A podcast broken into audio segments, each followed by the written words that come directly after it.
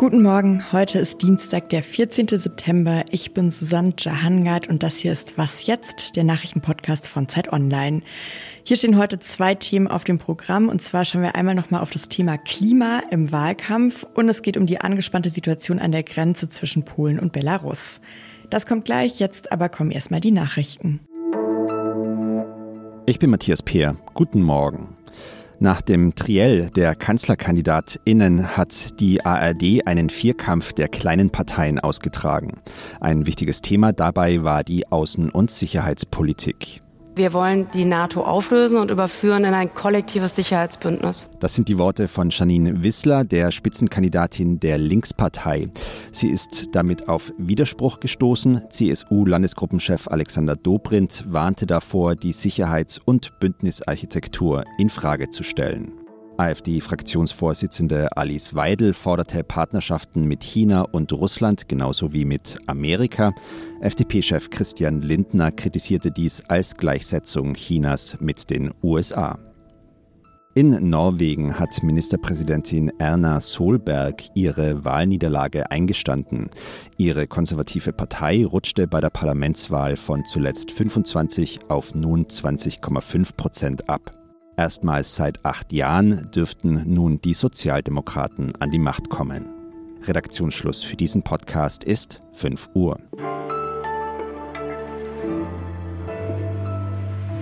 Das Klima und die Klimakrise, das ist ja eines der großen Themen in diesem Wahlkampf. Das konnte man auch am Sonntagabend im zweiten Triell der Kanzlerkandidatin hören. Und da klang das dann so. Wir wollen Industrieland bleiben, aber ein klimaneutrales. Wir spüren die Auswirkungen der Klimakrise jetzt schon heftigst. Wir müssen dafür sorgen, dass die Umwelt lebenswert bleibt und dass sie lebenswerter wird, als sie heute ist. Wie wichtig das Klima in diesem Wahlkampf ist, das beschäftigt auch Bernd Ulrich. Er war viele Jahre Politikressortleiter der Zeit und ist heute stellvertretender Chefredakteur. Hallo Bernd. Hallo Susanne. Bernd, ich habe eben schon gesagt, die Klimakrise ist wichtig in diesem Wahlkampf, aber auffallend in dem Triell am Sonntag war ja dann, dass eigentlich keine der drei Kandidatinnen wirklich klar benannt hat, wie gefährlich die Klimakrise für uns alle ist.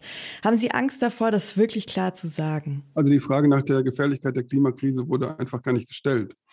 Sie wurden ja nach den Kosten gefragt und das ist das übliche Verfahren in diesem Wahlkampf, dass die Politiker nach äh, den Kosten und nach den Verboten gefragt werden, nicht nach der Krise selber. Aber äh, die Frage ist natürlich trotzdem berechtigt, hätten Sie denn Angst, wenn Sie denn gefragt würden, das beim Namen zu nennen? Und ich würde sagen, das ist schon schwierig, weil die Klimakrise ist in diesem Sommer noch mal weiter eskaliert, für alle wahrnehmbar. Sie ist auch in Deutschland eingebrochen mit dem Hochwasser und natürlich mit dem Waldsterben.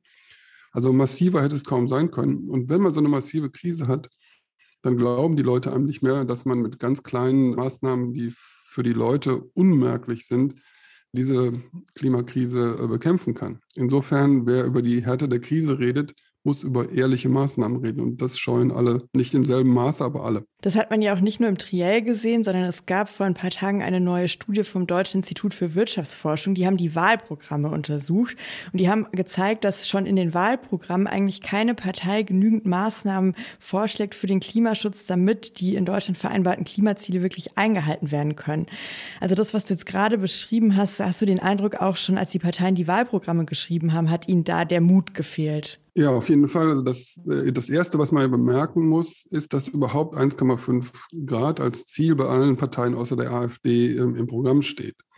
Das war ein Kampf, äh, das da reinzubekommen. Und dann haben sich alle darauf verständigt, aber natürlich nicht die Maßnahmen vorgeschlagen, die dazu führen würden, dass man auf 1,5 Grad kommt. Wenn es jetzt wirklich so wäre, dass der Wahlkampf sich am Klima entscheidet, dann müssten ja eigentlich die Grünen und Annalena Baerbock ziemlich weit vorne liegen. Ich habe jetzt nochmal nachgeschaut, Stand heute ist es aber so im Zeit-Online-Wahltrend, dass die SPD auf 25 Prozent kommt, die Union bei 21 Prozent liegt und die Grünen eben nur bei 16. Was machen denn die Grünen dann falsch, dass sie es nicht schaffen, dieses Thema besser für sich zu nutzen? Ja, das ist eines der großen Rätsel dieses Wahlkampfes, ähm, warum die Grünen nicht so richtig zum Potenzial ihres wichtigsten Themas vorgedrungen sind. Ich würde sagen, das liegt natürlich auch an den anderen Parteien. Es liegt auch an den Medien, die ähm, sehr schnell bereit waren, das Thema Klima auf äh, Verbote und ähm, Kosten zu reduzieren. Aber vor allem liegt es an den Grünen äh, selber. Und ich würde sagen, dass ähm, unter vielen Gesichtspunkten die Nominierung von Annalena Baerbock als Kanzlerkandidatin für die Grünen richtig war. Unter dem Aspekt, wie erreicht man möglichst viele WechselwählerInnen, war es vielleicht nicht die richtige Wahl. Und dann hatte Annalena Baerbock ihre Krisenphase, wo sie viele Fehler gemacht hat und ist von da aus nicht mehr so richtig in die Offensive gekommen. Aber es gibt noch einen anderen Grund, dass die Grünen und auch Annalena Baerbock sich zu viel Emotion, zu viel, ja, zu viel Philosophie sozusagen äh, verboten haben und versucht haben, den anderen zu vermitteln, dass Klimapolitik vor allem was Technisches ist. Und deswegen, weil die Grünen sozusagen eingeschlossen waren in ihrem Zumutungslosigkeitswahlkampf, was das Klima angeht, konnten sie auf die eskalierende Klimakrise auch nicht reagieren. Also die Klimakrise hat sich verschärft.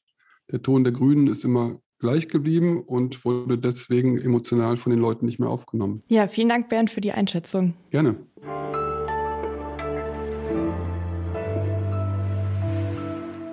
Und sonst so? Am meisten über einen Menschen sagt nicht aus, wie er mit Freunden umgeht, sondern mit Fremden. Das ist ein kleines Zitat zum Nachdenken an diesem Morgen, aber das sage ich nicht einfach so, sondern aus einem aktuellen Anlass. Heute, am 14. September 2021, ist es 700 Jahre her, dass Dante Alighieri gestorben ist. Der italienische Nationaldichter, von dem auch das Zitat stammt, das ich ihm vorgelesen habe. In Italien gibt es deshalb heute verschiedene Feierlichkeiten.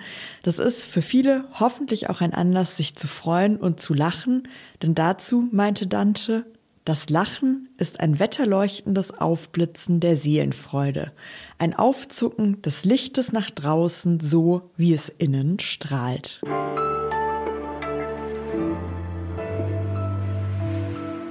An der Grenze zwischen Belarus und Polen ist die Situation ziemlich angespannt, ja auch schon seit einigen Tagen. Dort stecken im Moment Dutzende Geflüchtete in einer Sperrzone fest.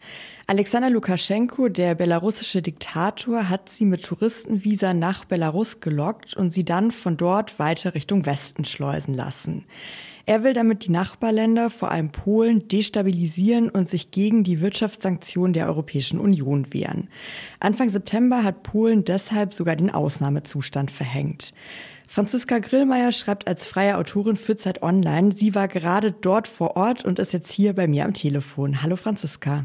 Hallo. Du warst gerade an der Grenze. Was hast du dort erlebt? Ja, also man muss sich das so vorstellen, das ist ein wunderschöner Wald eigentlich, wo es ganz viele kleine Dörfer gibt, die dort in großem Abstand verstreut sind. Und mittlerweile kann man zu einigen von diesen Dörfern nicht mehr vordringen, da es jetzt diese militärische Sperrzone gibt. Das bedeutet, dass man also drei Kilometer breit weit nicht mehr äh, zur belarussischen Grenze hinkommt. Das heißt, Journalistinnen wird der Zugang verwehrt, aber auch humanitären Helfern, Menschenrechtsbeobachtern, Anwältinnen. Also all jenen, die in den letzten Wochen noch da waren, um zu sehen, wie es den Geflüchteten geht, die jetzt im Moment in diesem Limbo feststecken. Und zwar ohne jegliche Grundversorgung. Also das heißt, kein Wasser haben, nur sehr wenig Essen oder gar keins mehr.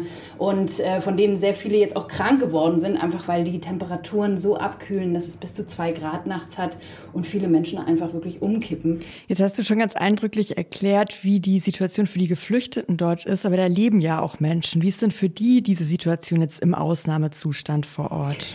Genau, also man äh, hat dort wirklich fast an jedem Dorfeingang oder äh, so alle zehn Kilometer eine Polizeisperre. Also da wird man rausgewunken, muss den Kofferraum öffnen, muss äh, zeigen, dass man keine Geflüchteten heimlich transportiert zum Beispiel. Ja, ähm, jeder wird registriert und muss ständig den Pass abgeben. Die Menschen vor Ort sind unglaublich ängstlich und verwirrt, wissen nicht, was passiert, wissen nicht, was sie tun sollen. Wenn sie denn doch mal auf Menschen treffen, die Hilfe brauchen, ist es jetzt legal, Wasser zu geben oder oder äh, Essen zu geben. Viele haben einfach Angst und sind unglaublich verwirrt, dass in diese ganz ruhigen Dörfer jetzt auf einmal dieser Ausnahmezustand kommt und sehr viele maskierte Menschen einfach rumlaufen mit äh, Polizeiuniformen oder in Militärgewand. Hat denn die Europäische Union bisher jetzt darauf irgendwie reagiert? Ja, also sehr wenig.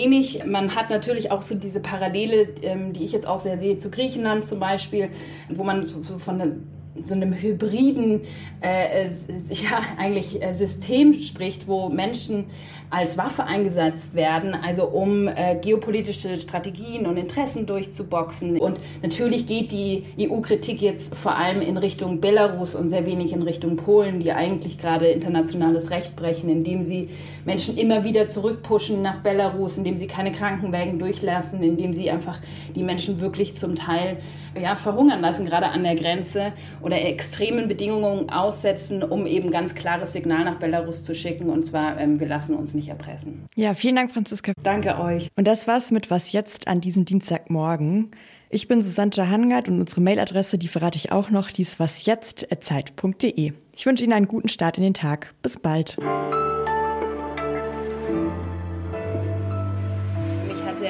Polizist dann äh, gefragt, ähm, ob ich eine Meldebescheinigung habe. Ich habe gesagt, nein, habe ich nicht. Ob ich hier Familie habe, habe ich gesagt, nein, habe ich auch nicht, aber ich bin Presse. Und dann haben sie gesagt, ja, dann kommen Sie einfach nicht wieder, am besten nicht bis zum Ende des Jahres.